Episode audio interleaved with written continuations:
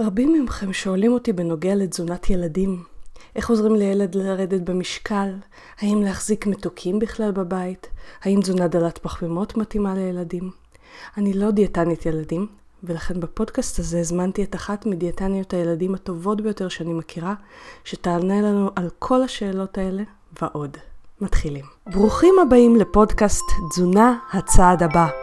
כל הנושאים החמים ביותר, וכל מה שעובד בתזונה. וזה כדי שתדעו מה הצעד הבא במסע שלכם להשגת שלום עם האוכל, הגוף והלב. מוגש לכם על ידי רותי פינק, דיאטנית קלינית והוליסטית, שמחפשת תמיד מה עוד אפשרי בתזונה, בבריאות ובחיים.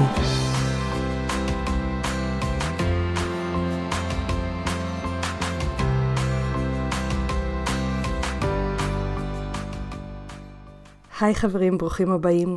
למי שלא מכיר אותי, אני רותי פינק, דיאטנית קלינית והוליסטית, שעוזרת לאנשים לאזן את המשקל והסוכר שלהם בעזרת תזונה דלת פחמימות, צום לסירוגין וכלים פסיכולוגיים מגוונים. והרעיון היום התבשל הרבה הרבה זמן, אחרי מיליארד שאלות שקיבלתי לאורך שנות קיום הפודקאסט, גם שאלות של מאזינים וגם שאלות של מטופלים שטיפלתי בהם בהצלחה ופנו אליי בנוגע לילדים שלהם. אז אני לא דיאטנית ילדים, וזה נושא התמחות בפני עצמו בעולם התזונתי. טיפול בילדים מערב הרבה יותר בעיניי מאשר טיפול במבוגרים. ואני חושבת שאם לוקחים את העניין ברצינות, זה סופר חשוב לקבל הנחיה מאיש מקצוע. כי אה, בילדים הסיכוי ליצור דפוסי אכילה לא בריאים או נזק הרבה יותר גדול מאשר בטיפול במבוגרים. ובשביל להתמחות בתזונת ילדים צריך להבין לעומק גם בתזונת ילדים, אבל גם בפסיכולוגיה של הילד וגם בטיפול המשפחתי. ולא, להיות הורה זה לא מספיק בשביל זה, ולהרזות את הילד הפרטי שלך זה לא מספיק בשביל זה. אז החלטתי להזמין לפודקאסט את ורד יפה חייק, שהיא בעיניי אשת מקצוע ומומחית לתזונת ילדים משכמה ומעלה.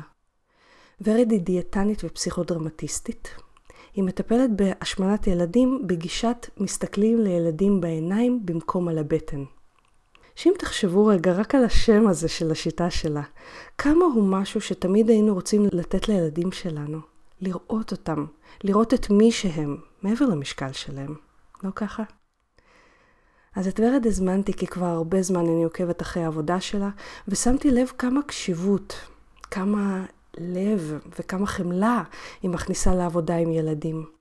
כי אני חושבת שבמיוחד כשאנחנו עובדים עם אה, ילדים, בין אם הם הילדים שלנו, ובין אם הם הילדים שבתוכנו, שאנחנו גדלנו מהם, חמלה על לב פתוח וקשיבות זה הדברים החשובים ביותר במצב הזה. אז פרסומת אחת ואנחנו מתחילים. אם אתם עושים הכל ולא מצליחים לרדת במשקל, או שמצליחים לרדת במשקל, אבל זה מלווה בתחושת מלחמה ותסכול, יש סיכוי טוב שאתם מתעלמים מהסימנים שהגוף שלכם שולח. הגוף שלכם מאותת לכם כל הזמן האם חסרה לו אנרגיה או שיש לו מספיק. ואם אנחנו מתעלמים ממנו, אנחנו בעצם פוגעים בסנכרון העדין של ההורמונים השונים שמווסתים את המשקל שלנו. אז אם אתם יודעים לזהות את הסימנים שהגוף שלכם שולח בנוגע לאכילה, למשל, איפה בגוף אתם חשים את הרעב? באיזה מקום? האם אתם בכלל יודעים לזהות אותו? כי יש שני סימנים מדויקים שהגוף שולח שהם רעב. כל השאר אינו רעב, ואנחנו נוטים לאכול מתוך סימנים שהם לא רעב. ואיך אתם למשל יודעים מתי לעצור לאכול? האם זה לפי הכמות שמונחת בצלחת, או שאתם מכירים את הסימנים המדויקים שהגוף שולח בזמן האכילה ולא 20 דקות אחרי? כשאנחנו מתעלמים מהרע והשובע, או לא יודעים לזהות אותם, אנחנו אוכלים בעודף גם אם אנחנו אוכלים כולה חסה. כי באותו רגע לא חסר לגוף כלום, וזה קצת דומה ללדחוף יותר מדי בגדים למכונת כביסה מלאה. אה, הכביסה לא יוצאת משהו במצב כזה. כי באותו רגע הגוף לא זקוק לשום דבר. הוא אומר לנו, אני בסדר, תתעסקו עם החיים שלכם. אבל אנחנו דוחפים לו את הקלוריות האלה בניגוד לרצונו. ואז אנחנו אכן אוכלים בעודף. וצוברים משקל. אז איך מקשיבים לגוף? ואיך מצליחים לאכול לפי הסימנים שלו בכלל? לשם כך בניתי את הקורס הדיגיטלי לרזות בשפת הגוף. הקורס הזה מאגד את כל הבסיס והידע לתחילת הקשבה לגוף. הוא מכיל סרטונים קצרים וברורים בשפה מובנת ופשוטה, ותרגילים פרקטיים שיעזרו לכם לעשות את הסוויץ' במוח בשביל להתחיל להבין מה הגוף שלכם בכלל מאותת לכם ואיך לאכול לפי השפה שלו. וככה תתחילו, אולי לראשונה בחייכם, לעבוד עם הגוף לירידה במשקל, ולא להילחם נגדו. בקורס תלמדו את הסימנים המדויקים של רע ושובע, ואת התרגילים המנטליים הפשוטים שניתן לעשות על מנת לעזור לעצמנו להקשיב לגוף ולשבור את האוטומטים שאנחנו פועלים לפיהם, שגורמים לנו להתעלם מהבקשות של הגוף שלנו. את כל התכנים של הקורס בדקתי כבר על מאות מטופלים בקליניקה, שלא לומר אלפים, ואין טיפול שבו אני לא מכניסה את התכנים האלה, כי זה פשוט הבסיס להכל. לא משנה מה אתם אוכלים ובאיזה תזונה אתם דוגלים, אם אתם מתעלמים משפת הגוף, אתם תהיו במלחמה עם המשקל. התגובות על הקורס הזה הן למשל, אלוהים, אף פעם לא שמתי לב שהגוף מדבר אליי, וגם איך אף אחד לא סיפר לי את זה. אז אם אתם רוצים להפוך את הגוף לחבר, שעוזר לכם לרדת במשקל, במקום לאויב שמנסה לחבל לכם בתהליך, היכנסו לאתר שלי, רותי פינק, F כמו פנטזיה, rutifink.com, ובלשונית קורסים דיגיטליים, בתפריט, אתם תמצאו את הקורס לרזות בשפת הגוף. ולמאזיני הפודקאסט יש הנחה על הקורס. אם תקלידו במעמד התשלום את האותיות פודקאסט באותיות אנגלית ראשיות, תקבלו הנחה של 70 שקלים שהם 20% ממחיר הקורס. הגוף הוא המשרת הטוב ביותר שלכם. הוא לא נגדכם, ואתם הולכים לגלות איך לעבוד ביחד איתו כדי להגיע למשקל האופטימלי ביותר עבור שניכם. לרזות בשפת הגוף, עכשיו באתר שלי, רותי פינק, F כמו פנטזיה, rutifink.com בלשונית קורסים דיגיטליים. כי הגיע הזמן להפסיק להילחם באוכל, ולהפוך אותו להיות פשוט אוכל. ורד, תודה שבאת להתארח בפודקאסט שלנו. אני ככה הזמנתי אותך, כי אני כל כך מתחברת לגישה מלאת ה... הלב שאת מביאה לטיפול, גם בגלל ההכשרות שלך שאת תכף תספרי עליהן. המטרה בעצם היא שהרבה מהשאלות שאני מקבלת בנוגע לילדים קשור לכל הסיפור של דולת פחמימות ובאופן כללי אה, שינויים תזונתיים בילדים והגישה מלאת הלב ועם הידע הפסיכולוגי שאת מביאה אני חושבת שיש לה שהיא חייבת להישמע בנושא הזה. אז בואי רק נתחיל באמת מההתחלה, אם תוכלי קצת לספר על עצמך, איך הגעת לעסוק באמת בהשמנת ילדים, בלראות את הילדים בעיניים ולא, בבטן, ולא דרך הבטן. אז בואי תספרי קצת על עצמך, ואז אנחנו נגיע לדבר באמת על שינויים תזונתיים בילדים, השמנת ילדים, תזונה דלת פחמות בילדים וכן הלאה. אוקיי, okay. אז קודם כל תודה שהזמנת אותי, כיף לי ולכבוד הוא לי. סיימתי ללמוד בשנת 2000, אה, שזה כבר נהיה מזמן, אה, אה, ללמוד תזונה. ובעצם את ההכשרה המקצועית שלי, ואחר כך גם נשארתי לעבוד במרכז הרפואי אסף הרופא. במקביל, מיד עם סיום לימודי התזונה, הלכתי ללמוד פסיכודרמה. עוד שלוש שנים בעצם של לימודים, שבעצם נתנו איזשהו מין מענה כזה לאיזה פער שהיה לי תמיד בין הלדעת ללעשות. כי הרבה פעמים אנשים, אה, ואנשים שהתחלתי לעבוד איתם, שמתי לב לזה בעצם שהם הרבה פעמים יודעים מה צריך לעשות, אה, אבל ה-doing היה קצת אחר, זאת אומרת, היה איזשהו פער מאוד מאוד גדול לפעמים בין, בין מה שאנחנו יודעים למה שאנחנו עושים, ו... והפער הזה, האמת היא, קיים, אני חושבת, אצל רובנו בכל מיני תחומים. כי, כי הידע הוא, הוא חשוב, אבל הוא לא מספיק הרבה פעמים בשביל באמת לעשות. ואז התחלנו, התחלתי בעצם לעבוד גם עם ילדים באופן כללי וגם עם, עם, עם השמנת ילדים בקבוצה וגם עם אנשים אה, באופן, אה, אה, אנשים מבוגרים. בכל מה שקשור לנושא הרגשי, תמיד עניין אותי הסיפור שמאחורי הבן אדם, כי מגיעה אליי אישה עם עודף משקל, אז מה הסיפור שמלווה אותה? ואחד הדברים ששמתי לב אליהם זה בעצם שקיים מין מכנה משותף כזה מאוד מאוד גדול שאצל רובן, לא כולם כמובן, אבל אצל רובן, הסיפור לא התחיל היום. הרי כל אחד מאיתנו היה פעם ילד, ואצל רובנו הנושא של העודף משקל, אה, או ההתעסקות עם האוכל ועם דימוי הגוף, והדינמיקה המורכבת לפעמים סביב כל הנושא הזה התחילה אי שם בילדות. והקולות האלה של, שמלווים את האכילה שלנו ושמייצרים בעצם את האמונות של כל אחד מאיתנו סביב כל הנושא הזה של אוכל ואכילה. הם באמת הרבה פעמים מתחילים, המקורות שלהם אי שם בילדות, לפעמים אפילו בילדות המאוד מאוד מוקדמת. והחלטתי שאם ה baby שלי הוא אה, נושא של השמנת ילדים בעצם, ואני רוצה לעבוד עם ה... כדי למנוע, אה, כדי לטפל ורצוי למנוע השמנה של, של הילדים, אז בעצם חשוב להתחיל במקור, שזה ההורים, שההורים הם אלה שאחראים בעצם בחלק אה, מאוד גדול, לא תמיד כמו שנראה בהמשך, אבל אחראים באופן מאוד גדול על הדינמיקה הזאת, על מערכת היחסים הזאת, המורכבת והרגישה של הילדים עם הגוף שלהם ועם האכילה שלהם ועם אוכל בכלל. וככה בעצם התגלגלתי והעסק הלך והתהווה. ומסתכלים לילדים בעיניים במקום על הבטן בעצם, אה, כולל אה, גם מערך שלם של, של הדרכות, של קורסים דיגיטליים, של אה, כל מיני דרכים כדי להגיע לכמה שיותר הורים, כדי להעביר להם באמת את הגישה.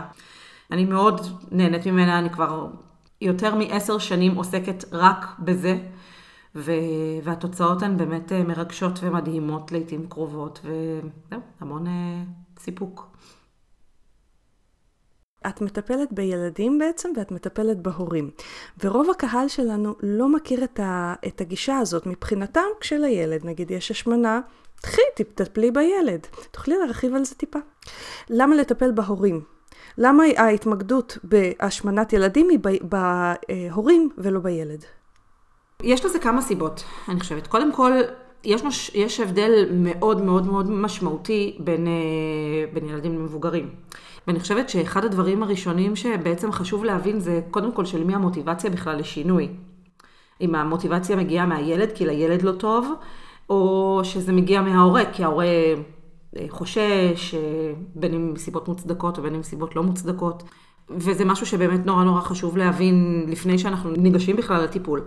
כי אם המוטיבציה, הרי בשביל לייצר איזשהו, ש... כל שינוי, אה, בטח שינוי תזונתי, אני צריכה מאוד לרצות את זה, כי אני צריכה בכל רגע ורגע כמעט ב- ב- ב- בסביבה שלנו, אני צריכה לבחור. ואני צריכה לבחור באופן שמקדם את המטרה שלי. ואם המטרה שלי לא כל כך ברורה לי, או אם אה, המחיר שאני צריכה לשלם בשביל, המטרה, בשביל להגיע למטרה שלי הוא לא כל, כך, אה, לא כל כך מובן לי, או לא כל כך משתלם לי בכאן ועכשיו, אז הסיכוי שלי לבחור נכון הולך ויורד. ככל שהמוטיבציה, ככל שהרצון לשינוי הולך ו- וגדל או נהיה יותר מדויק, אז בעצם הרבה יותר קל לבחור באופן שמקדם אותי למטרות שלי. דרך אגב, אני לא משתמשת בנכון או לא נכון או בטעות, בעיניי אין דבר כזה נפילות, טעויות. זה כל פעם בחירה מיטיבה ודיוק ושיפור. זה לא נכון או לא נכון. בדיוק, זה, כן, זה בחירה שמקדמת אותי לכיוון המטרה שלי, או שמעכבת אותי מלהגיע למטרה שלי, ו... וה, והכל בסדר, רק צריך להבין באמת מה, מה קורה שם ולמה זה קורה. אז באמת, אה, לפני שמביאים את הילד בכלל אה, לאיזשהו תהליך, צריך להבין מה, מה בכלל קורה פה. יש המון מחקרים בשנים האחרונות אה, שרק הולכים ומתחזקים לזה ש, שאפשר לעשות שינוי גם בלי להביא את הילד לתהליך, כי לשילוב הילדים בתהליך יש, יש מחיר. יש לזה השפעה, יש לזה השלכות. אז, אה, ואפשר לעיתים קרובות להגיע למטרות, להגיע למטרה בצורה, באותו אופן, ולפעמים אפילו יותר, בצורה יותר מיטיבה, גם בלי שהילד אה, שותף באופן ישיר. אז באמת שאלת המוטיבציה היא, היא דבר אחד. דבר שני, הוא מעבר למוטיבציה, זה בעצם הכוחות או היכולת לשנות. כי גם אם אני רוצה לעשות שינוי, לא בטוח שאני מסוגלת. לזה כרגע. ונורא חשוב להכיר את העולם הזה של הילדים ולהבין את המקום שממנו הם באים אה, ואת השלב ההתפתחותי שלהם, כי ה- היכולות הן לא תמיד זהות לשלנו. הרבה מבוגרים הרי שמגיעים לכל מיני דיאטות כאלה ואחרות, הם, הם עושים את זה בדרך כלל אחרי איזשהו סוג של חיפוש, של למצוא את מה שנכון עבורם. רוב האנשים שנים מתעסקים בנושא הזה של אוכל ואכילה, וזה סוג של מסע בעיניי, של להצליח למצוא את, את, את האופן שנכון עבורי. וילדים אה, גם אה, צריכים לחקור את זה ולהבין את זה ולהגיע למסקנות האלה בעצמם. זה שהם הילדים שלי, זה לא אומר שמה שמתאים לי יתאים גם להם. אז צריך נורא, צריך באמת להבין ולהכיר את העולם הזה, וצריך להכיר את הילד, וצריך להבין איזה כוחות יש לו לשינוי, ובאיזה שלב התפתחותי הוא נמצא, ומה יכולת דחיית הסיפוקים שלו בכלל. כל הדברים האלה הם בעצם אה, נורא נורא משמעותיים. יש עוד הרבה הבדלים בין ילדים למבוגרים אה, שהם, שהם גם חשובים, וחשוב גם לקחת אותם בחשבון, כי אנחנו כמבוגרים, ההורים בעצם יוצרים את הסביבה עבור הילדים.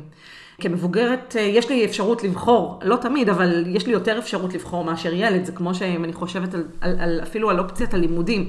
אני היום, בתור בן אדם מבוגר, בחיים לא תמצאי אותי בוחרת להיכנס לכיתה של 40 אה, כמוני ולשבת ולהקשיב, כאילו, בסיטואציה כמו של בית ספר.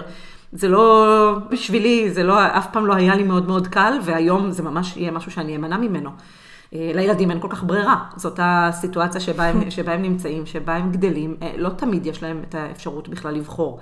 אז באותה מידה, אני כבן אדם מבוגר יכולה לייצר עבורי סביבה שתומכת במטרות שלי.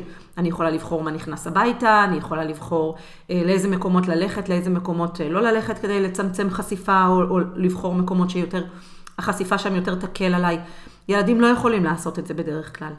ואנחנו חיים בסביבה של שפע מאוד מאוד מאוד גדול. ואני חושבת שאנחנו כמבוגרים די נכשלים אפילו בלייצר סביבה בטוחה עבור הילדים שלנו, כדי לאפשר להם לבחור אפילו באופן אה, נכון וקשוב לגוף. כמבוגרים זה דבר שהוא נורא נורא קשה. גם כבן אדם שהוא יחסית מודע, אני, אני באמת אחרי המון שנים של ככה חקירה של העניין הזה גם על עצמי, ואני רואה איזה, איזה כוחות מניעים אותי בבחירות שלי, ש, שהן גם לא תמיד בריאות או איכותיות. למרות שאולי אני אדע אפילו שזה לא טוב לי, עדיין אני אבחר לעשות את, ה, את הפעולה הזאת שלא, שלא מיטיבה איתי. אז ילדים, עבורם זה באמת הרבה יותר הרבה יותר קשה, הרבה יותר מורכב, להיות ב, ב, בסביבה ש, שהיא עשירה מאוד ב junk, בחטיפים, בממתקים, עם, בתקופה שלפני הקורונה, כן, במסיבות יום הולדת כמעט אה, פעם או פעמיים בשבוע, שכמויות האוכל החסר ערך תזונתי שם הוא, הוא עצום. ונוסיף לזה באמת אה, חשיפה מאוד גדולה בבתי ספר, או בכלל במסגרות החינוכיות והכול. הם לא קובעים את הדברים האלה, כמו שהם גם לא קובעים מה קורה בבית, לא מבחינת המגוון, ולא מבחינת אפילו המגוון הרגשי, נקרא לזה ככה. זאת עוד נקודה, שילדים לא גדלים בוואקום, ילדים גדלים בתוך סביבה מסוימת, והרבה דברים, כמו, כמו על מבוגרים, גם, גם ילדים הרבה פעמים ילכו לאכול מכל מיני סיבות רגשיות למשל. ואם האווירה בבית היא מאוד טעונה, אם אה, המצב הרגשי של הילד הוא לא בדיוק אה, אה, במיטבו, אם יש ילדים עם חרדות, יש ילדים עם הפרעות קשב מאוד קשות, יש ילדים עם מורכבות רגשית כזאת או אחרת, עם בתים עם התנהלות כזאת או אחרת, לפעמים המצב בין ההורים הוא לא בדיוק קל, אז הילדים מגיבים לזה. וזה לא יהיה נכון לבוא ולצפות מילד לעשות שינוי, לפני שבכלל אנחנו מבינים מה, עובר עליו. ככה שבאמת אה, זה משהו ש... שחשוב לעשות אה, מול, מול ההורים קודם, כדי להבין מה בכלל קורה שם. ומה נכון גם לילד. את יודעת, לא כל, לא כל הילדים שמנ... השמנים שמנים מאותן סיבות. אפילו באותו בית יכולים להיות אה, שני ילדים, אפילו תאומים, בסדר? ושניהם עם עודף משקל, אבל כל אחד עם עודף משקל מסיבה אחרת. חלק מה, מהסיבה, מסתכלים לילדים בעיניים, במקום על הבטן, זה באמת בשביל להצליח לראות את הילד. ואת הצרכים שלו, ולראות מה, למה הוא זקוק, ומה הצורך שלו, ולצרכים האלה לתת מענה. וזה לא משהו שהוא, יש איזשהו מענה גינרי לעודף משקל, זה ממש לא. וכשאנחנו פוגשים את ההורים, יש לנו אפשרות בעצם לראות תמונה, לקבל תמונה הרבה יותר מקיפה, גם על הילד, גם על האווירה בבית, גם על האנרגיה בבית סביב כל הנושא הזה של אוכל ואכילה. ולבוא ולחשוב מה אנחנו יכולים לעשות כדי לייצר לילדים את הסביבה המיטיבה עבורם. עכשיו, לא תמיד זה נכון, לפעמים כן צריך לפגוש את הילדים, אה, תלוי בגילאים שלהם כמובן, אבל כברירת מחדל, מאיזה גיל כלל, נגיד? אה, זהו, נגיד עד גיל ההתבגרות, פחות או יותר, נגיד בין 12 אפילו וצפונה, אני מעדיפה, אה, לעבוד בעיקר עם ההורים, או רק עם ההורים. אבל זה לא, שום דבר אצלי הוא לא חקוק בסלע, הרבה פעמים יש, יש שינויים ו... זה נורא נורא תלוי בילד ונורא תלוי במשפחה. אבל כברירת מחדל, כן, לגמרי, ההורים יכולים וצריכים לעשות איזשהו תהליך אפילו בלי הילד, או, וגם אם כן מביאים את הילד, אז לפני שמביאים אותו. אז ורד, איך באמת את אה, מטפלת בהשמנת ילדים? באים אלייך הורים, או הורים עם ילד בהתאם לגיל, באים אלייך ההורים ואומרים, הילד שלי השמין, הילד שלי שמן. איך, איך את ניגשת לזה בכלל? מה השלבים שהם עוברים אצלך בעצם אה, בשביל לעזור לילד? אוקיי, okay, אז קודם כל אה, באמת נורא חשוב לשמוע את הסיפור. ולהבין מה, מה קורה פה. אחד בין הדברים הראשונים ש, שנברר זה קודם כל אם הילד באמת משמין, אם רואים איזושהי מגמה של השמנה, או שהילד שומר על רצף גדילה מסוים. יש הבדל. לפעמים הילדים הם בעודף משקל, או במשקל גבוה, בסדר? יחסית, בטח לחברים שלהם, אבל זה תקין והכל בסדר, כי יש טווח מאוד רחב של משקלים תקינים. לפעמים הילד הוא נראה לנו באמת הרבה יותר שמן או יותר גדול מילדים אחרים בגיל שלו, או ממה שהאחים שלו היו בגיל שלו, אבל, אבל הכל בסדר. אנחנו מעלים את הילדים אה, על עקומות גדילה, אני רואה באמת את, ה, את הרצף שלהם, ואם אני רואה ש, שרצף הגדילה נשמר, יש סיכוי שזה המשקל שהילד אמור להיות בו, אם נרצה ואם לא נרצה, לא תמיד נוכל להשפיע על זה. כמו שיש ילדים שהם בטווח התחתון של הנורמה, יש ילדים שהם בטווח העליון של הנורמה, ולא בהכרח יש משהו לא בסדר בכלל. ולפעמים ככל שנשלים עם זה יותר מהר, בעצם יהיה... הסיכוי של הילד לפתח איזושהי מערכת יחסים נורמלית ותקינה עם הגוף שלו ועם אוכל יהיה יותר גבוה. ואם אני רואה מצב של, של חצייה של אחוזונים כלפי מעלה, עכשיו, לא תמיד צריך את המספרים, כי לפעמים רואים את זה, כן? יש את הכלי הזה של התמונות, שאם אנחנו משווים את איך שהילד נראה היום לעומת איך שהוא נראה נגיד לפני חצי שנה או לפני שנה, הרבה פעמים אפשר לראות קפיצה במשקל, כי הפרופורציה נראית אחרת. אה, וזה סיפור הרבה פעמים קצת אחר, אם יש מגמה של השמנה. אז קודם כל, הדבר הראשון זה לבדוק את זה. דבר שני, זה לשמוע ממה הילד משמין, לדעתם, או מה מפריע להם בהתנהגות האכילה של הילד. אה, האם הילד אה, אוכל אה, כמויות גדולות של אוכל, האם הוא אוכל כמות גדולה של ממתקים, האם לדעתם העודף המשקל הזה נובע מחוסר פעילות גופנית, או ממה, מה, מה קורה שם בכלל. וגם אם הילד אוכל כמות גדולה של אוכל, אז מתי זה קורה? האם הוא אוכל כמות גדולה של אוכל בכל ארוחה? האם זה עניין של ארוחות ספציפיות? אולי זה משהו שקורה בעיקר בסופי שבוע, או בחופשות, או בכל מיני... צריך לבוא ולדייק בדיוק ולהבין מה, מה קורה שם. במקביל, חשוב להבין ולהכיר את הילד, איזה מין ילד הוא, מה, מה, מה מאפיין אותו, איזה חוזקות, איזה כוחות יש לילד הזה, מה, מה הוא אוהב לעשות, איך אה, ההתנהלות שלו בשעות הפנאי, איך ההתנהלות שלו בבית הספר, איך ההתנהלות שלו ברובד החברתי, לשמוע על ההיסטוריה שלו גם מבחינת גמילה בכל מיני תחומים, אה, על התעסקות, אה, נושא של, של ויסות תחושתי או ויסות רגשי, שנורא נורא משפיעים, הפרעות קשב אם יש, מן הסתם כל מיני מחלות נלוות. ודברים כאלה שעוזרים פה לפתח איזושהי אה, תמונה, בעצם לייצר איזושהי תמונה יותר כללית ומדויקת. כלומר, השלב הראשון שלך הוא באמת תשאול מאוד מאוד מעמיק והבנת הרקע. נכון, זה ההבנה הזאתי, וגם להבין, אם, אם למשל זה ילד שבאמת התחילה אצלו איזושהי השמנה, זאת אומרת שרואים איזושהי מגמה של עלייה במשקל, אז זה חשוב מאוד להבין גם מתי זה התחיל. את יודעת, הרבה פעמים, נקודת ההתחלה הזאתי, היא מספרת לנו סיפור מאוד מאוד מאוד חשוב. כי לפעמים זה מתחיל על רקע כניסה לבית ספר. ואז צריך להבין מה קורה שם, מה קרה שם בהתנהלות האכילה שהיה שונה בבית הספר לעומת בשנים הקודמות. לפעמים אה, זה על רקע של אה, אח או אחות חדשים, כי כשנולד תינוק, הרבה פעמים זה שולח זה, זה משפיע, זה משפיע רגשית על הילדים, ולפעמים זה שולח אותם גם לאכילה רגשית, לפעמים מקבלים, הרווח המשני מהאכילה או מהתעסקות באוכל הוא נורא נורא גדול. אם הילד, בכל פעם שהוא קורא להורה, וההורה עסוק עם האח הקטן, אה, אבל הוא שם לב שכשהוא מבקש, אה, שהוא, שהוא מבקש לאכול, ואז ההורה פתאום קופץ ומתחיל אה, בין אם לבוא לקראתו ולשאול אותו מה הוא רוצה, ולהתחיל להכין. או בין אם הוא נכנס איתו לאיזשהו מאבק כוחות, אומר לו, די, אתה לא צריך לאכול יותר, הרגע סיימת, הוא מקבל יחס בעצם. וזה לא בדיוק אה, משהו שמאפשר לו, או מייצר אצלו איזשהו אינטרס אה, לבוא ולעצור את ההתנהגות הזאת. אז חשוב לבוא ולהבין אם הייתה איזושהי נקודת מפנה מסוימת, אם, אם היה איזשהו משהו רגשי מאוד משמעותי, כמו איזשהו אה, חרם חברתי, או משהו שיצר חרדה מאוד גדולה. בעיקר, את יודעת, בארץ, כל המצב הביטחוני למשל משפיע הרבה פעמים על ילדים. בטח התקופה של הקורונה מאוד השפיעה על חלק גדול מהם. אז חשוב מאוד להבין את הדבר הזה, כי רק לבוא ולהגיד לילד אל תאכל, או תפסיק לאכול, זה לא, זה לא עוזר, זה, זה, לא, זה לא נותן לו את המענה לצורך שלו. אז נורא חשוב להבין למה הילד פונה לאוכל, מתי הוא מחפש אה, לאכול כמויות שלדעת ההורים הן, הן מוגזמות. וגם פה, זה גם משהו שאני שמה בכוכבית הרבה פעמים, כי כל הורה מגיע עם איזשהו מטען.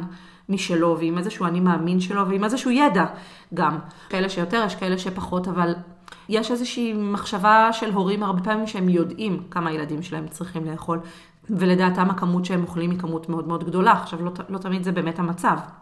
אז גם ה... ה... להיות זבוב על הקיר הזה, שאני תמיד משתדלת להיות, מין זבוב על הקיר כזה, להצליח לראות את, ה... את, את ההתנהלות בארוחות כאילו שאני שם, כדי להבין את כל מה שקורה שם בבית וכל מה ששלח, את הרוב לפחות, זה בחיים לא יהיה כל מן הסתם, אבל את רוב מה ששולח את הילד לאכול, כדי להצליח באמת להבין מה, מה הסיבות האמיתיות ומה הצורך האמיתי של הילד. ככל שנראה יותר מהר או נבין את מהו הצורך האמיתי של הילד, נוכל לתת מענה לצורך במקום לפנות לאוכל. למשל, אם למשל אנחנו רואים שילד אה, אה, בארוחת הערב אה, נשאר לשבת ליד השולחן ומבקש עוד ועוד אוכל, בסדר? זה משהו ש, שאני רואה לא מעט, שרוצה עוד ועוד ועוד. עכשיו, יכול להיות שהוא רוצה עוד ועוד מכל מיני סיבות. יכול להיות שהסיבה שהוא רוצה עוד היא בגלל שהוא רעב. ואז אם אנחנו נראה באמת אה, מה הוא אכל לפני זה, אנחנו יכולים לראות שיש משפחות שאוכלים למשל ארוחת צהריים מאוד מוקדמת, ואז עד אחרי הצהריים אין, אין שום אכילה מסודרת, ונפתח פער מאוד גדול, בין אם הילד מאוד פעיל, חוגים, עניינים, אה, חברים, והוא לא אוכל בין לבין, זה הגיוני שחמש שעות אחרי שהוא אכל פעם קודמת הוא יהיה מאוד מאוד רעב, ואז גם הכמות שהוא ירצה לאכול תהיה, תהיה מאוד גדולה. אבל יכול להיות גם שהוא לא רעב, יכול להיות שהוא פשוט לא רוצה ללכת לישון, ואז הוא מושך את הזמן ליד השולחן בזה שהוא מבקש עוד ועוד ועוד. אמ, אבל אם אני אבוא ואני אגיד לו, די, מספיק כבר לאכול, אתה לא רעב יותר, אני בעצם לא נותנת פה מענה לצורך האמיתי שלו, שהוא אה, להיות אולי עוד קצת עם ההורים, או להימנע מאיזושהי פעולה שלא נעימה לו אחרי, אחרי האוכל. בגלל זה מאוד חשוב להצליח להבין מה, מה בכלל קורה פה. מה שאת אומרת בעצם, ואני כל כך מתחברת לגישה הזאת, זה ברגע שאנחנו מזהים את הצורך האמיתי, אני גם מטפלת ככה באכילה רגשית, ברגע שאנחנו מזהים את הצורך האמיתי, אז אנחנו יכולים לתת מענה, בין אם זה ילד, בין אם זה מבוגר, לצורך הזה בלי הצורך באוכל. האוכל הופך להיות במצב כזה משני כבר, ברגע שנתנו את המענה לצורך. או במבוגרים ש... וגם בילדים בעצם שלמדנו להכיל את הצורך, כי לפעמים אנחנו לא יכולים לספק את הצורך לילד, לא יודעת מה, הילד שלי אה, רוצה עכשיו אה, להישאר ער עד 12 בלילה, זה לא מקובל עליי כהורה, אבל אני יכולה להכיל את זה, אני יכולה להיות שם עבורו בתסכול שלו ולעזור לו להירגע שלא, בלי שום קשר, כל, כל, כל האוכל הופך להיות משני במצב כזה. הבחירה באוכל, באכילה רגשית היא, היא נורמטיבית והגיונית, בסדר? זה... העניין הוא שזה, שזאת צריכה להיות אחת מה, מהדרכים לפעול. זאת אומרת, יכול להיות שהילד יבחר מרוב תסכול לאכול, ו- ואני לא אעצור אותו, בסדר? יכול להיות שאפילו אני כן אאפשר לו לאכול את זה, אבל זה חשוב גם לי כהורה להבין מה עובר על הילד שלי, לפחות כדי להצליח לתת לו מענה לתסכול. גם אם אני לא מונעת את האכילה, אבל לבוא ולתת לו את המענה הזה. או אם אני רואה שהילד פונה לאכילה בגלל שעמום. אז להצליח אפילו לתווך לו ולשיים לו את הרגש שלו, כי ילדים מרגישים, מרגישים מגיל אפס, הרי הם מרגישים שהם רעבים, מרגישים שהם רטובים, מרגישים שלא נוח להם, או כשהם עייפים, אבל הם לא יודעים תמיד לתת לזה את השם. ו- ולעשות עבורם את התיווך הזה, ולהגיד לו שאני, שאני רואה שהוא משועמם, בין אם הוא כן אוכל בסוף, או בין אם הוא לא אוכל בסוף, ולהציע לו איזשהו פתרון לשעמום, זה הדבר האמיתי. אז אה, כן, זה נורא חשוב לזהות את הצרכים, כי אני חושבת שבעיקר עם הורים לילדים עם עודף משקל, יש פה מטען רגשי מאוד מאוד לא פשוט, אה, מאוד מאוד גדול הרבה פעמים. של, אה, של, של תחושה של כישלון כהורה, שאם הילד שלי שמן אז, אז נכשלתי, או של באמת הפחד ש, שהילד ייפגע, וזה שונה בהרבה מהמון המון סוגים של נגיד הפרעות אפילו אחרות. כי תחושת הכישלון פה כהורה היא באמת הרבה יותר גדולה, וזה גם משהו נורא נורא חיצוני שקשה להתחמק ממנו. אז החרדה היא הרבה פעמים מאוד מאוד גדולה סביב כל הדברים האלה, סביב כל, ה, כל ההתעסקות הזאת. ובעצם זה גם הילד שלך, זה משוש נפשך. נכון, אתה נכון. אתה חרד לו שיהיה לו טוב. אני מדברת כדיאטנית מבוגרים. אם ההורה בעודף משקל והוא רואה את הילד אה, בעודף משקל, זה פוגש את ההורה במקום הילדי שלו, של איך אני הייתי כשהייתי בעודף משקל. אה, איך אה, התייחסו אליי, כמה לי לא טוב עכשיו, כמה לי לא, לא היה טוב אז. לגמרי. לא, לא, זה מאוד, זה באמת נורא מורכב, זה פוגש את ההורים בהמון מקומות, זה פוגש אותם כבני אדם, זה פוגש אותם כ, כילדים שהם היו. זה פוגש אותי גם בתפקיד ההורי שלי, זה, זה באמת אה, מאוד, מאוד מאוד מורכב. העניין הוא שאם יש לי סיפור, וזה באמת שוב מחזיר אותי לעניין של הסיפור, אם יש לי סיפור על הילד שלי, שהילד שלי הוא שמן כי הוא גרגרן, כי הוא ילד שאין לו תחושת שובע, כן? וזה דברים שאני שומעת המון, שהוא לא יודע לעצור, ש, שאוכל, בעיקר פחמימות, מאוד מאפנט אותו, מאוד מבלבל אותו, ו, ופשוט כאילו יש לו בעיה, בסדר? זה, זה מה שההורים באים ומספרים. אז כל התנהגות כזאת שאני אראה, אני אכניס באופן אוטומטי לא, לא, לאותו סל, כאילו כמשהו שמחזק את הסיפור הזה. וזה משהו שרק יגדיל לי את החרדה, כי אם אני אראה את הילדה שלי עומדת ליד שולחן הממתקים ביום הולדת, ולא זזה ממנו, אז זה יחזק לי את הסיפור שהילדה גרגרנית, ש... שהיא אוהבת ממתקים. אולי זה גם ישלח אותי לאיזשהו סוג של רגשות אשמה על זה שאני לא מציבה גבולות, אה, או לא חינכתי אותה כמו שצריך, אולי אין בבית, ובגלל זה אני חושבת שהיא אה, ככה עומדת מול שולחן הממתקים. העניין הוא שבהסתכלות הזאת יכול להיות, יכול להיות שאני צודקת, כן? אבל גם יכול להיות שאני מפספסת דברים אחרים שהם משמעותיים יותר. כמו למשל, אולי לילדה שלי יש אה, חרדה חברתית, והמקום שהכי נוח לה להיות בו זה שולחן הממתקים. ודבר שני שיכול להיות שאני אה, אפספס פה זה שאולי כולם מתנהגים ככה, כי יכול להיות שזה באמת שולחן, את יודעת, מאוד מאוד אטרקטיבי, עם דברים שאנחנו לא רואים בדרך כלל. ודווקא ההתנהגות שלה היא התנהגות מאוד אה, נורמלית. אבל אני לא אראה את זה, כי אני אהיה עסוקה ב- בלחשוב על כמה, על כמה שהיא במרכאות או לא במרכאות תפוקה, ו- ולשקוע עמוק בתוך האשמה שלי, בתוך הסרט שלי עם עצמי, בסיפור שלי מול עצמי. אם אני אדע שיש לה חרדה חברתית, ושמה שהיא זקוקה לו גם, כן, זה שאני אבוא ואתן לה יד ואעזור לה למצוא את מקומה, מול המפעיל, או, את יודעת, יש ילדים גם עם, עם אה, בעיות של ויסות חושי, והרעש במסיבות היום הולדת הרבה פעמים הוא גם מאוד מאוד מאוד אה, מציף אותם, וקשה להם להכלה. ויש, אה, אם יש להם אפשרות לברוח, אז הם, הם יעדיפו. אם אני אדע את זה, אני אוכל לתת לזה איזשהו מענה, וגם לתת לי, לילדה שלי כלים להתמודד עם הדברים האלה. אם אני לא רואה את זה, אני מפספסת. אם אני רק עוצרת אותה מלאכול או כועסת עליה על זה שהיא רק נמצאת ליד שולחן הממתקים, אני גם מגדילה אצלה את התסכול, כי היא לא יודעת אחרת, היא לא יודעת משהו אחר לעשות חוץ מאשר לברוח כרגע. אז מה אני עושה? בעצם מנתקת אותה מנתיב הבריחה שלה ושולחת אותה חזרה לגובה האריות, בלי שיש לה כלים לאלף את האריות האלה. וזה מאוד מציף וזה מאוד יקשה גם עליה. אה, וזה גם מאוד יפגע במערכת היחסים בינינו, הרבה פעמים, כי אם היא מצפה ממני לעזור לה, ולא אה, לבוא ולא לראות אותה בחוויה שלה, זה באמת הופך את מערכת היחסים בינינו למשהו הרבה יותר מורכב. אז בעצם זה שאנחנו מתעסקים רק באוכל, אה, לפעמים אנחנו מפספסים תכנים הרבה יותר משמעותיים, שיכולים לקדם את הילדים שלנו באופן הרבה יותר משמעותי, בטווח הקצר, אבל בעיקר בטווח הארוך. אני שומעת את הצורה שבה את מטפלת ואני מתמוגגת. כי כדיאטנית מבוגרים, כמי שמטפלת באכילה רגשית, הרי לכל אחד מאיתנו יש את הילד הקטן שלו, שבאכילה רגשית הוא זה שבדיוק חווה את אותם מצבים, אולי לא בהכרח בוויסות חושי, למרות שיכול להיות גם, אבל בכל מיני מצבים כאלה, ואז אנחנו מנסים כל כך לכפות על עצמנו איזשהו שינוי, אל תאכלי את זה, תאכלי את זה, ואת צריכה להפסיק, ויש גם דיבור פנימי מאוד מאוד לא מיטיב, וזה הסיפור שלנו, על הילד הפנימי שלנו, ולפעמים הילד הפנימי שלנו זקוק פשוט לתשומת לב, להבנה מה אנחנו באמת באמת בבפנוכו שלנו רוצים באותו הרגע, ולתת לתת לזה מענה. בדיוק. זה, זה גם, לראות גם את הסיפור הפנימי שלנו, לעומת לראות את עצמנו ולקבל את כל ההתבטאויות שלנו. כי מה שאת אומרת זה גישה מאוד מאוד לא שופטת, היא מאוד מאוד מקבלת, זה הילד שלי. הוא לא עושה את זה בשביל להזיק לעצמו, הוא עושה את זה כי יש לו איזושהי כוונה טובה עבור עצמו, ואני רוצה לעזור לו בעצם למצוא דרך אולי מועילה יותר לספק את הכוונה הטובה הזאת. בדיוק. וזאת אחת הסיבות שבחרתי לעבוד עם הקהל הזה, הם בעצם נמצאים בשלב שבו מערך האמונות הזה הולך ונבנה. כי הרי אנחנו, שוב, כמבוגרים, פועלים לפי מערך האמונות האלה, וזה זה כמו כל החוויות שאנחנו עברנו בילדות, הם כאילו יצרו אצלנו כפתורים מסוימים. עכשיו, יש כפתורים שהם יותר רגישים, ויש כפתורים שהם אה, כאלה רגועים, כי, כי זה סוג של אה, כל מיני אה, דברים פתורים. תהליכים פתורים בינינו לבין עצמנו, או שהם לא מאוד מפעילים אותנו מכל מיני סיבות, אבל יש לכל אחד מאיתנו את הכפתורים האלה, שכשרק מסתכלים עליהם הם כאילו נלחצים, וגורמים לנו לפעול, ולפעמים הם גורמים לנו לפעול כמו ילדים. בני שנתיים, או כמו ילדים בני ארבע, או כמו ילדים בני 12, או... לגמרי.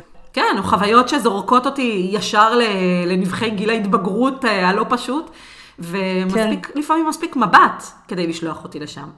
אז זה, זה, זה, זה בעצם, על זה אני מדברת. נק... במיינדפולנס זה נקרא חוויה ילדית נוכחת. זה באותו רגע, אנחנו לא בגיל שלנו, באותו רגע, אנחנו, ההשתלחות הזאת זה ממש כאילו, אנחנו הילד הזה. לגמרי, לגמרי. אני באותו רגע, ילדה בת 16, מגיבה מתוך המקום הזה, אה, בכעס שלי מול אימא שלי, או בכעס שלי מול, מול החברה, או בתסכול שלי והקושי שלי מול עצמי, ו, ולא תמיד אפשר לדעת מה יפעיל את זה, וזה, וזה כן. וכשאנחנו מתעסקים, עובדים עם הורים, אחת מהמטרות היא בעצם, קודם כל לעזור להם להבין את מה שאמרת, את זה שהילד פועל לא, לא נגדנו, האמת היא שלפעמים זה כן נגדנו, וזה גם נקודה חשובה. אבל, אבל גם בפעולה הזאת יש לו כוונה טובה. נכון, נכון, כי זה, זה, זה, זה למען עצמו. הוא עושה למען עצמו, לא נגדנו, אלא בדיוק. למען עצמו, וזה מאוד מאוד חשוב להבין. ש, שהוא עושה את זה מתוך איזשהו מקום, כאילו, בעיניו, ברגע זה, זאת הפעולה אה, הנכונה. גם אנחנו, ואני חושבת שהעניין הזה של, ה, את יודעת, של האמפתיה והחמלה, גם uh, כלפי הילדים, אבל כן. זה מתחיל בעצמנו, של להבין שאנחנו פועלים מכל מיני מקומות ש, שבאותו רגע אני, אני פשוט פועלת כי, או כי זה איזשהו אוטומט שאני מכירה, או כי באמת בעיניי זאת הפעולה המיטיבה כרגע. ושוב, ככל שהמוטיב של הלחץ והחרדה הוא יותר גבוה, הסיכוי שלי להגיב בצורה פחות מקדמת הוא יותר גדול. אה, בפסיכודרמה, אה, אני מאוד, מאוד התחברתי לזה שהכוח המניע, בעצם כוח החיים הוא הספונטניות, הוא, הוא היכולת שלנו לברוא את עצמנו מחדש בסיטואציה משתנה, כשקורה משהו שלא התכוננתי אליו מראש, אה, איך אני יכולה להגיב בצורה מיטיבה. והקונטרה של, ה, של הספונטניות הזאת, הרבה פעמים זה באמת העניין של הלחץ או הפחד או החרדה, כאלה רגשות שאו שהם מאוד יקפיאו אותנו, ואז יגרמו לנו להגיב בצורה אה, אוטומטית, כאילו זה ילחץ לנו איזשהו, אה, כמו על איזה טייס אוטומטי כזה, וישלח אותנו להגיב באופן שאליו אנחנו רגילים.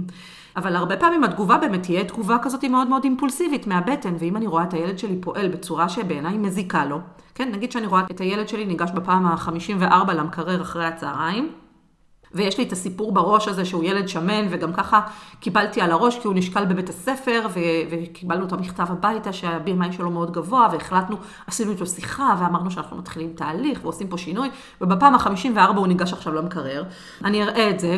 אולי אני גם בנוסף לזה גם עייפה, או גם uh, מתוסכלת מעצמי, מהחיים שלי, אולי, את יודעת, כל אחד מאיתנו הרי אנחנו לא מנותקים, אנחנו בני אדם, יש לנו את, ה- את הסרטים שלנו ואת המציאות של כל אחד מאיתנו, ואני עלולה לבוא אליו בצורה כזאת, עם כל הפתוס הזה, ולהגיד לו, תפסיק כבר, דיברנו על זה, אתה לא צריך לאכול, רק אוכל מעניין אותך, תסגור כבר את המקרר, תראה איך אתה נראה.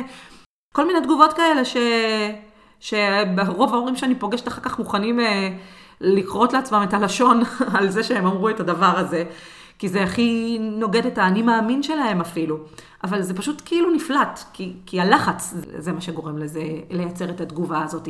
בעוד שאם אני אוכל לראות את הסיטואציה ממקום קצת אחר, להרגיע את הלחץ הזה, להרגיע את החרדה הזאת ולראות את הילד שלי כמו שהוא ברגע זה, שניגש בפעם ה-54 למקרר, למה?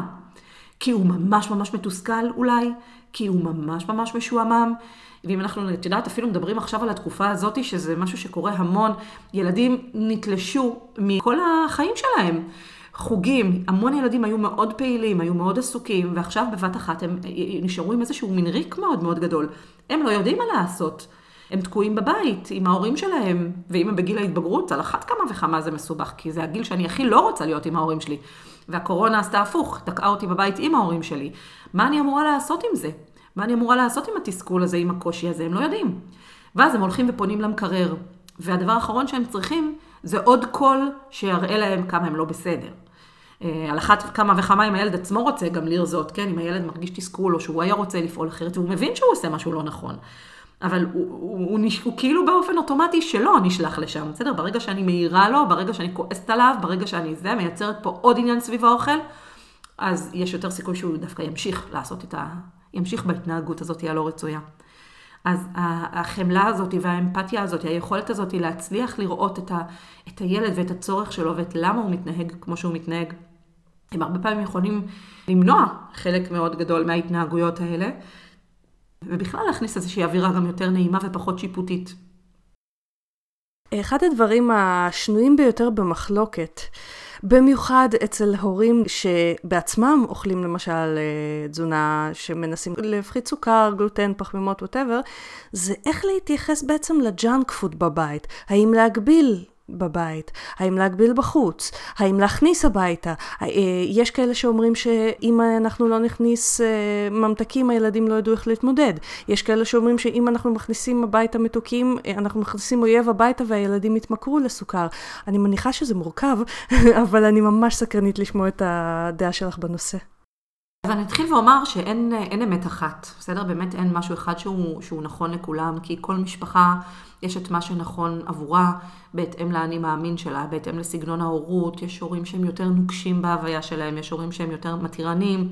כל בית באמת עובד לפי איזשהו סולם ערכים, כל משפחה יש את ה-DNA שלה, כמו שנקרא, ש, שגם החינוך של הילדים וגם כל, ה, כל ההתנהלות עם האוכל והאכילה אה, שזור בתוכו, אז זה לא משהו שאפשר לנתק.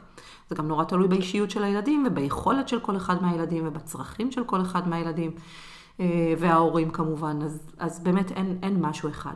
אני מאמינה בככה, בשני שני דברים שאותי מכוונים בדרך כלל בנושא הזה. אחד, זה משהו שאני קוראת לו מודל הרמזור. שמדבר על סיטואציית האכלה. ילדים שלנו חשופים לאכילה בהמון המון אה, סיטואציות, בהמון מקרים. ככל שהם צעירים יותר, יש לנו יותר יכולת השפעה.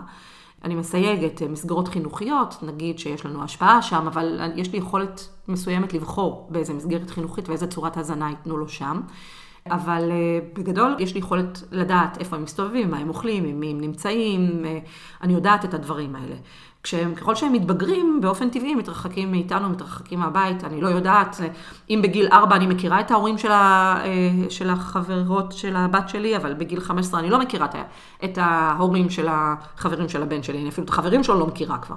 אז אני, אין לי מושג מה, מה קורה שם, הם יותר עצמאיים, יש להם כסף הרבה פעמים, הם קונים אה, דברים משל עצמם, אז יכולת ההשפעה שלי שם היא הולכת, ו, הולכת ויורדת. אז מודל הרמזור בעצם מדבר על זה שיש סיטואציות האכלה אדומות. שעליהם יכולת ההשפעה שלי היא מאוד מאוד מאוד קטנה.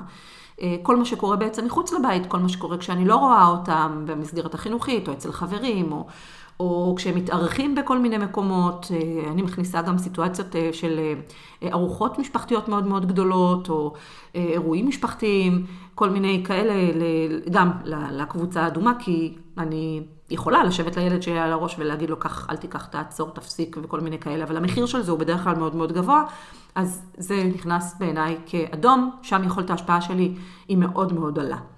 לעומת זאת, יכולת ההשפעה שלי בסיטואציות הירוקות היא מקסימלית, או כמעט מקסימלית.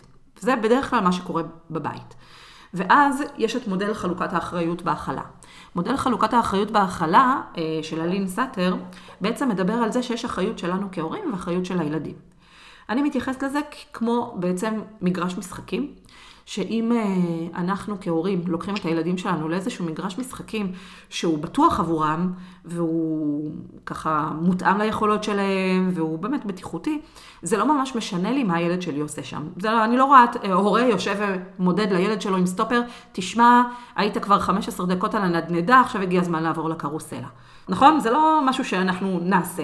או נגיד לו, בסדר, בוא, בואי תשמעי, כבר פטפטת עם החברה שלך מספיק, בואי תשחקי. בדרך כלל, רובנו כהורים אה, לא, לא, לא נעשה את זה. מה כן, אם אנחנו חוזרים שוב ושוב לאותו מגרש משחקים, ואנחנו שמים לב להתנהגויות שחוזרות על עצמן, כמו למשל, אם הילד שלי, אני שמה לב שהוא נמנע מה, מטיפוס על הסולם, אז יכולה להידלק לי נורה אדומה, אה, שאולי יש פה איזושהי בעיה עם הסולם, אולי חגורת הכתפיים שלו חלשה, אולי יש משהו אחר שמרתיע אותו בטיפוס הזה, אולי פוחד מגבהים. זה לא אומר שיש בעיה, אבל זה אומר שאולי יש בעיה, ואז אני יכולה לבדוק את זה. אז אותו דבר, אה, מגרש המשחקים באוכל, בסדר? הסביבה שאנחנו יוצרים עבור הילדים שלנו מבחינת אוכל ואכילה. אנחנו צריכים לשאוף, כהורים, לייצר לילדים שלנו סביבה אה, שתאפשר להם להתנהל בתוכה באיזושהי חופשיות מסוימת ובאיזושהי ספונטניות מסוימת, שכל ילד יתנהל בה לפי הקודים הפנימיים שלו. יש ילדים שיותר יעדיפו להתנדנד ויש ילדים שיותר יעדיפו קרוסלה.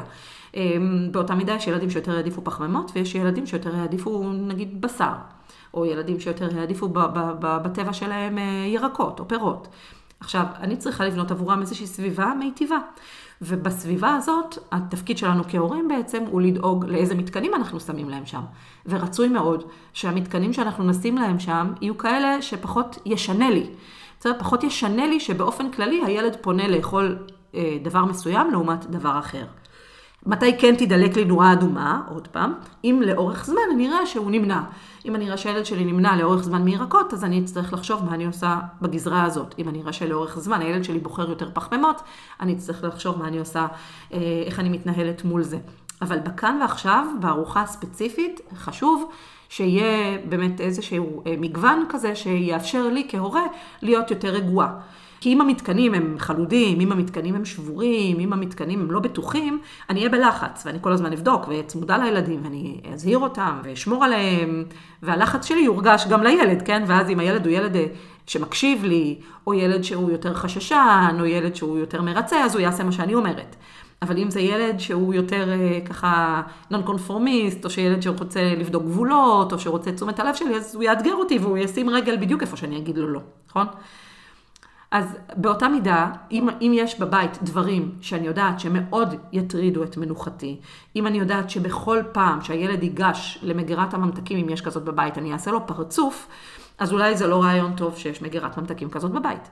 אם אני יודעת שזה לא משנה לי שיש מגירת ממתקים בבית או junk בבית, כי, כי אני סומכת על הילדים שלי שהם יווסתו באופן טבעי. אז אה, זה לא משנה, אני יכולה שיהיה לי באמת כל, את כל ה junk שבעולם, ו, ו, ואני אהיה שוות נפש אל מול, אל מול זה. ההורים הם אלה בעצם שמחליטים מה יהיה בבית. עכשיו, אני חושבת שזה גם משהו שחשוב להבין מי הם ההורים האלה היום, בסדר? וההורים היום הם אנשים, הם לא ההורים של לפני 30 שנה, וההורים היום הם אנשים מאוד, אה, זה גם טווח מאוד מאוד רחב של, של אנשים ושל טווחי אמונות, מערכי אמונות ו, וניסיונות חיים וידע, וחלק גדול מההורים היום הוא, הם באמת אנשים מאוד מאוד עסוקים. חלק גדול מהם דל באמת אפילו במיומנויות בישול ומטבח. ככה שזה גם משהו שחשוב לקחת בחשבון, או שאין זמן אה, לבשל, או שאין זמן להכין, או שאין ידע איך להכין ומה להכין, וזה משפיע. זה משפיע על ההתנהלות בבית, וזה משפיע על מערכת היחסים מול הילדים, אה, עם ההורים מאוד מאוד עייפים, או עם ההורים מאוד מבולבלים. את יודעת, אני חושבת שזה משהו שגם הוא מאוד מאוד משפיע, כי אנחנו יודעים בגדול, שלמשל לאכול כמות גדולה של, אה, של ממתקים זה לא בריא. אבל מצד שני, הרבה הורים מאוד מודאגים ממה יקרה אם הם לא ייתנו לילד שלהם. כמו שאמרת, כאילו אם אני לא אתן, אם אני לא אחזיק בבית, מה יקרה? יהיה לו craving, הוא ילך לחברים ויקבץ שם אה, ממתקים. וזה, וזה מאוד מביך הרבה פעמים כהורים. יש המון פעמים את ה, את ה, באמת את הבלבול הזה, או, או גם, כמו שאמרת קודם, את, ה, את היכולת הכלה הזאת, כי אם אני מאוד עייפה כרגע, והדבר האחרון שבא לי זה איזשהו התקף tantrum כזה של הבת שלי, על זה שהיא לא קיבלה את מה שהיא רצתה, לא בטוח שיהיה לי כוח לעמוד מול זה. אז יכול להיות שאני מראש אגיד, כן, או שאני אחליט שאני רוצה לפנק את הילדים שלי. וחלק גדול, דרך אגב, אם אנחנו מדברים עוד פעם על אדום וירוק, על הסיטואציות האלה, אז ילדים חשופים ל junk בהרבה מקומות, שאין לנו יכולת להשפיע עליהם, אבל הם גם חשופים ל junk בבית. ולפעמים זה באמת בצורה מחושבת, ואני בעד כהורים לא, לא להטיל על זה איזשהו וטו חד משמעי, כן, וכן לאפשר את זה מדי פעם. אבל הרבה פעמים זה נעשה משיקולים שהם פחות אה, מיטיבים, או אם, אם פשוט את יודעת, זה פשוט, מה שקל לי עכשיו זה להפשיר איזשהו שניצל מהמקרר, במקום לעמוד ולבשל עכשיו.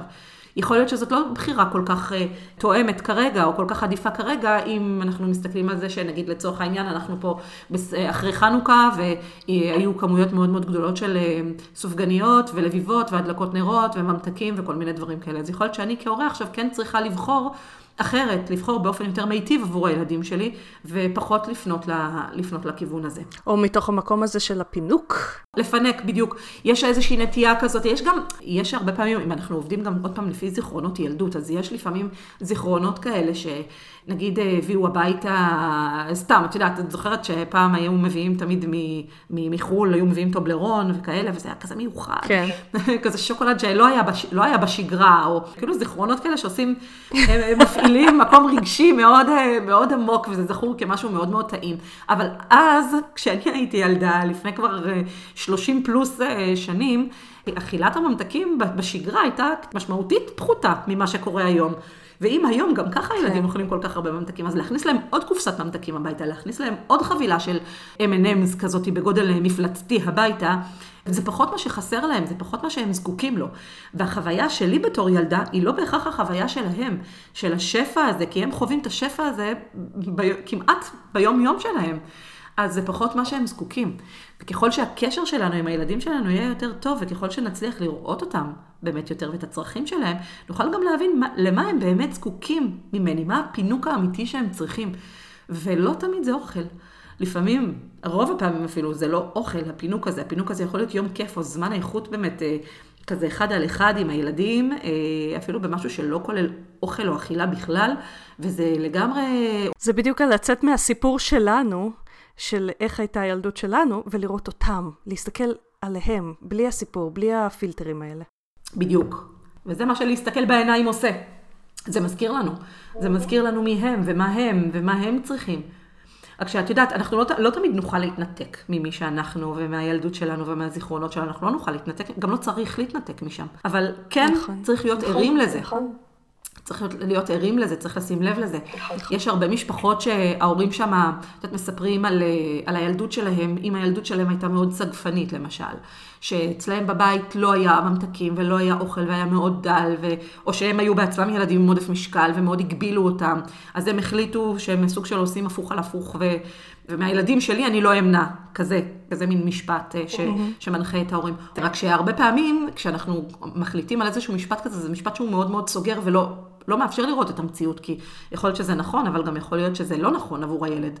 כי לפעמים אנחנו עושים פה קצת abuse לדבר הזה, ואז השפע הוא גדול מדי, וחוסר הצבת הגבולות פוגע בילד, כי ילדים, כן, כולנו זקוקים לגבולות באיזשהו אופן, כל משפחה עם מה שמתאים לה, אבל זה לא אומר שזה שיש הכל בשפע בלי שום גבול, זה בהכרח מיטיב איתנו, זה לא, זה לא באמת נכון תמיד. את יודעת, יש לי איזו הגדרת שפע שאני מדברת אה, עליה עם המטופלים שלי. אה, מעט מדי זה כמובן לא שפע, אבל גם הרבה מדי זה לא שפע. שפע זה כשהכול מותר לך, אבל אתה רשאי לבחור את הכמות המדויקת לך. כי אם יש לך עודף שפע, אז חסר לך משהו אחר. אם יש לך עודף אה, חפצים בבית, אז חסר לך, לא יודעת מה, סדר, מקום, ווטאבר. אז גם עודף הוא לא שפע. נכון. כן, הוא מאוד מגביל, הוא מאוד מציף. זה נכון, מאוד מבלבל, נכון. זה מאוד מציף, זה מאוד מקשה. ואני מאוד מתחברת לזה. אני חושבת גם, את יודעת, זה גם חלק מהעניין שאני, שאני מנחה הורים, אה, גם איך לנהל את זה מול הילדים, כי התיווך הזה הוא מאוד מאוד משמעותי. השפע הוא פה בשביל להישאר, אני מקווה, כן? כולנו מקווים, השפע הזה הוא מבורך בסך הכל, אבל הוא באמת נורא מבלבל. ואני חושבת על זה שלמשל אפילו אה, טילון, אם פעם היה טילון קטן, אחר כך הוא גדל וגדל וגדל, והיום יש את הטילון האקסטרה אקסטרה לארג' שהוא פתאום הופך להיות אה, נורמלי. וילדים מבקשים לאכול אותו, כי זה נראה להם אה, הגיוני, ואם אפשר להגדיל בשקל 90, מה שנקרא, אז למה לא? אבל זה לא תמיד עולה בקנה אחד עם הצורך של הגוף. זה שזה שם, לא אומר שאני צריכה לבחור בזה. זה אומר שאני יכולה לבחור בזה, אבל זה לא אומר שאני צריכה את זה כרגע. ו- ואני חושבת שזאת מיומנות שהיא מאוד מאוד חשובה, בטח בתקופה שלנו. וזה משהו שחשוב לתרגל אותו עם הילדים. הקשבה לגוף, ועל הבנת הצורך של הגוף, ועל, אה, ועל הדעת מתי הגוף מסמן סטופ. אה, ו- ו- וצורך לעצור, ו- וההבנה שהשפע כאן כדי להישאר, ושגם אני לא אוכל הרבה היום, זה תמיד יהיה. זה איזשהו משהו שהוא גם מאוד מרגיע וגם אה, עוזר לנו לנהל נכון, וגם אה, להכיל את התסכול, כי את יודעת, בכל בחירה יש איזשהו ויתור. אנחנו בוחרים משהו ואנחנו גם מוותרים על, על משהו אחר, וזה נורא תלוי גם בדפוס האישיות שלי, ואם זה ילד שהוא יותר אה, טוטאלי כזה, יש את הילדים הפסימיים האלה שתמיד רואים מה שאין להם, אז הם, הוויתור הוא מאוד מאוד קשה עבורם. כי הם רואים יותר את מה שהם לא קיבלו, מאשר את מה שהם כן קיבלו. וזה דפוס שמאוד מאוד חשוב להכיר אותו ולעבוד עליו, אחרת אה, זה משהו שילווה אותם כל החיים. ממה שאני שומעת ממה שאת אומרת, זה בעצם אם uh, הורים... אה, רוצים דווקא לעשות טוב לילד, והם רוצים uh, לעשות לו תזונה דלת פחמות, יש ילדים שזה יהיה להם מיטיב ברמה פסיכולוגית, אבל יש ילדים שדווקא uh, זה יגרום להם לאיזושהי תחושה של מחסור, או, או לראות את מה חסר להם. בכלל, כל הדיאטות האלה, כל הסוגי תזונה האלה, כאלה שנמנעים ממשהו, בסדר? בין אם זה טבעונות ובין אם זה פלאו, או קטוגני, או... חשוב קודם כל להבין שזה משהו ש... שבאמת... זה שלי, עוד פעם, כהורה מתאים משהו מסוים, זה ממש לא אומר שזה מה שמתאים לילד שלי באופן כללי, או אולי כרגע אפילו. זה מצריך באמת המון המון מוטיבציה והמון הבנה, והמון יכולת לוותר ולארגן את החיים באופן כזה שיאפשר לי בעצם אה, להתנהל נכון ובצורה יותר קלה עם, ה, עם הבחירה הזאת, עם הדיאטה הזאת. אם הילד שלי הוא ילד שזקוק לבשר, ללכת איתו על תזונה טבעונית, עלול לגרום לו לאיזשהו עוול. מעבר לחסרים תזונתיים שאני לא מדברת עליהם, תחושת השובע היא... היא הרבה מעבר ללחץ בבטן בעיניי. יש פה את העניין של הסיפוק באכילה, ואני צריכה שהאוכל, מה שנקרא, יסגור לי את הפינה של מה שאני רוצה כרגע. כי אני למשל, אם אני רוצה שוקולד עכשיו, ואני אגיד לעצמי, לא, אבל שוקולד זה לא בריא, אז אני אחפש משהו אחר, ואני אקח פרוסת לחם במקום, אבל זה לא יהיה זה. אז אני אחפש עוד משהו, ואז אני אקח תפוח, אבל זה גם לא יהיה זה. ואז אני אקח עוגייה, ואז אני אקח עוד עוגייה, ואז אני אקח עוד עוגייה, ומה עשיתי פה בעצם? שזה, מהניסיון שלי, לפחות עם מבוגרים, לפעמים אנחנו רוצים משהו, וזה בכלל לא כי הגוף רוצה, ואנחנו חושבים שהגוף רוצה. אבל אני זורמת איתך, כאילו, את מדברת ספציפית על, על החשק הזה של הגוף. נכון, לפעמים לא באמת הגוף רוצה, לפעמים הראש רוצה, וזה גם בסדר לתת לו את זה דרך אגב לפעמים, ולפעמים לא. לפעמים לדעת מתי להימנע, זה כן, זה, פה יש פה איזו מורכבות באמת, ש, ועניין של... זה בדיוק על לצאת מהסיפור. כן, זה עניין של צורך, צורך והקשבה. כן, של לדעת. אני הרגשתי את זה מאוד מאוד חזק בתקופה שעוד היו בתי קפה, שאני נורא מתגעגעת אליהם, אבל uh, כשעבדתי המון מחוץ לבית, יצא לי לשבת בכל מיני מקומות. ובאיזשהו שלב מצאתי את עצמי מסתכלת על התפריט ואומרת כאילו, אבל מה בא לי עכשיו? כי אני יושבת פה ולא נעים לי לשבת רק על כוס מים, אז מה, מה כן אני אזמין? ודווקא התפריט הזה מייצג באמת את השפע שקיים, וגם לנו בבית זה קיים, קיים בכל רגע, ואני צריכה לבוא ולעצור שנייה. ולהיכנס פנימה ולשים לב, אני בכלל רעבה עכשיו? אני אוכל, באמת אוכל משהו עכשיו רק כי לא נעים לי לשבת על כוס מים?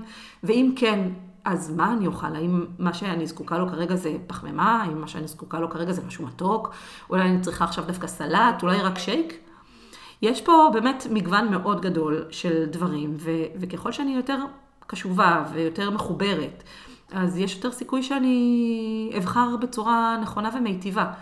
אז גם כשאנחנו בוחרים דיאטה כזאת אה, לבית או לילדים שלנו, נורא חשוב לשים לב שזה משהו שבאמת מתאים להם.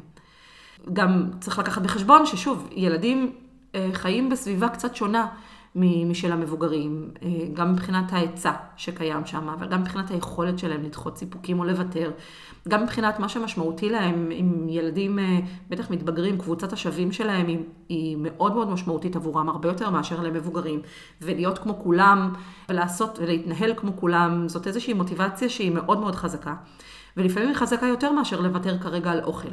אם אני כבן אדם מבוגר יודעת שהחלטתי כרגע למשל לתזונה דלת פחמימות ואני הולכת למסיבת חנוכה ואני מצליחה להחזיק את עצמי ולא לאכול שם כלום, לא בטוח, אני, אני באמת צריכה המון כוחות וגם המון הבנה ולהבין שבחרתי בזה כדי להצליח בזה. אם הילד לא מאוד מאוד מחובר לכוחות האלה או, או לבחירות האלה, הסיכוי שלו להצליח בזה הוא יורד. ואז השאלה היא גם מה התגובה שלנו כהורים.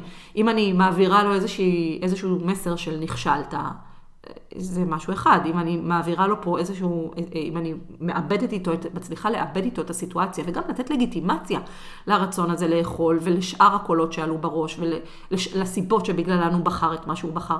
אז יש פה בעצם איזושהי מין פריסת מפה הרבה יותר מפורטת עבור הילד, כדי לנהל את הדבר הזה גם בפעם הבאה. כדי לזהות איזה קולות התעוררו בו, כדי להבין מה ההשלכות של הבחירה הזאת לעומת בחירה אחרת.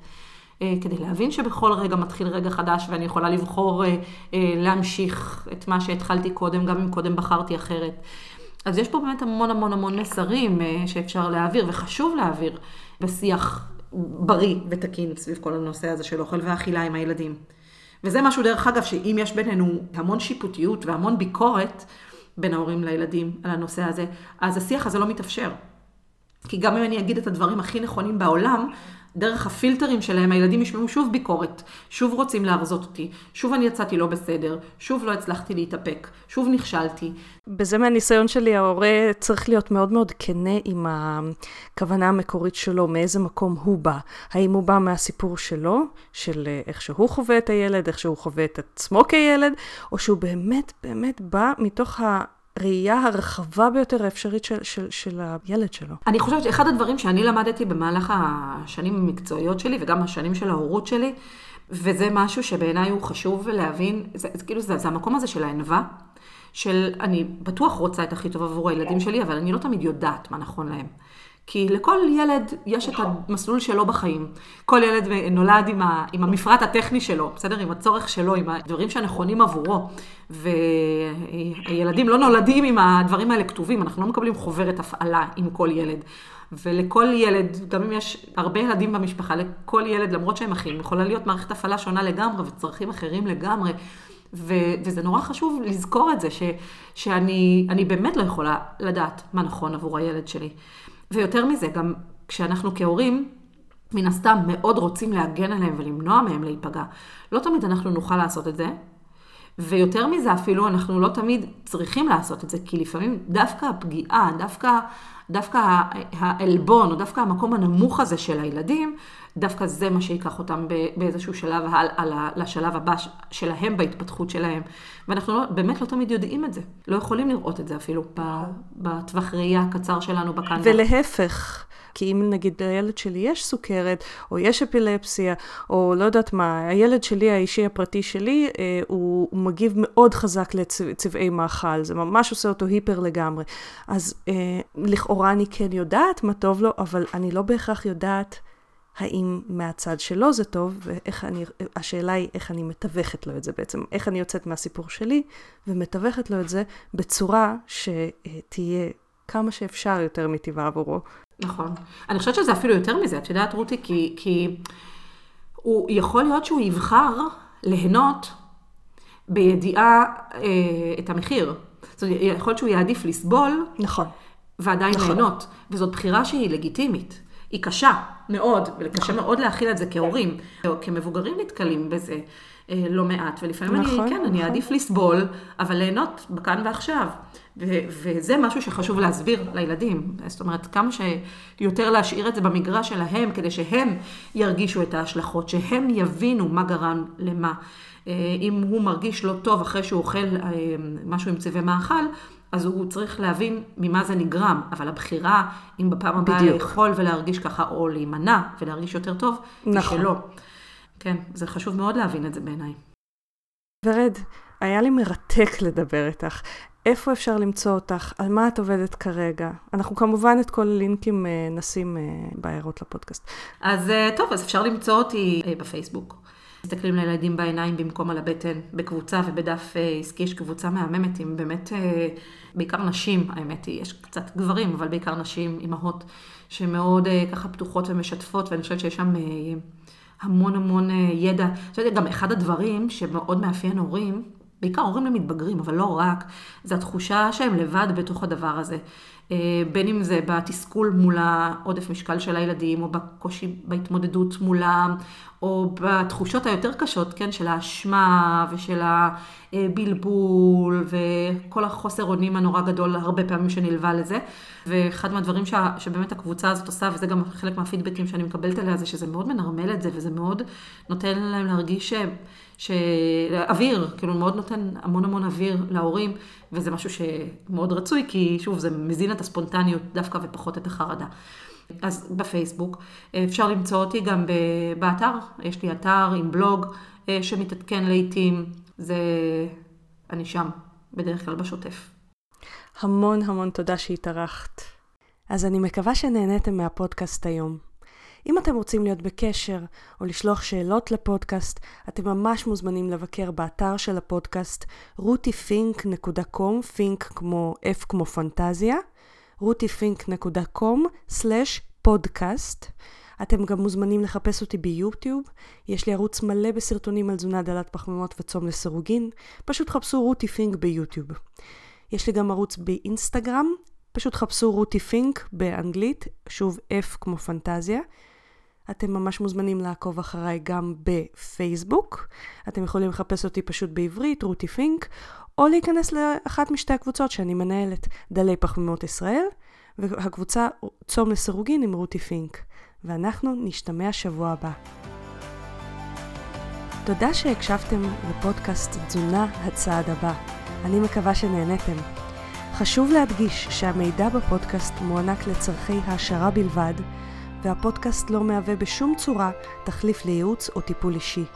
בכל בעיה רפואית או נפשית יש לפנות למטפל מוסמך. ואנחנו ניפגש בעוד שבועיים.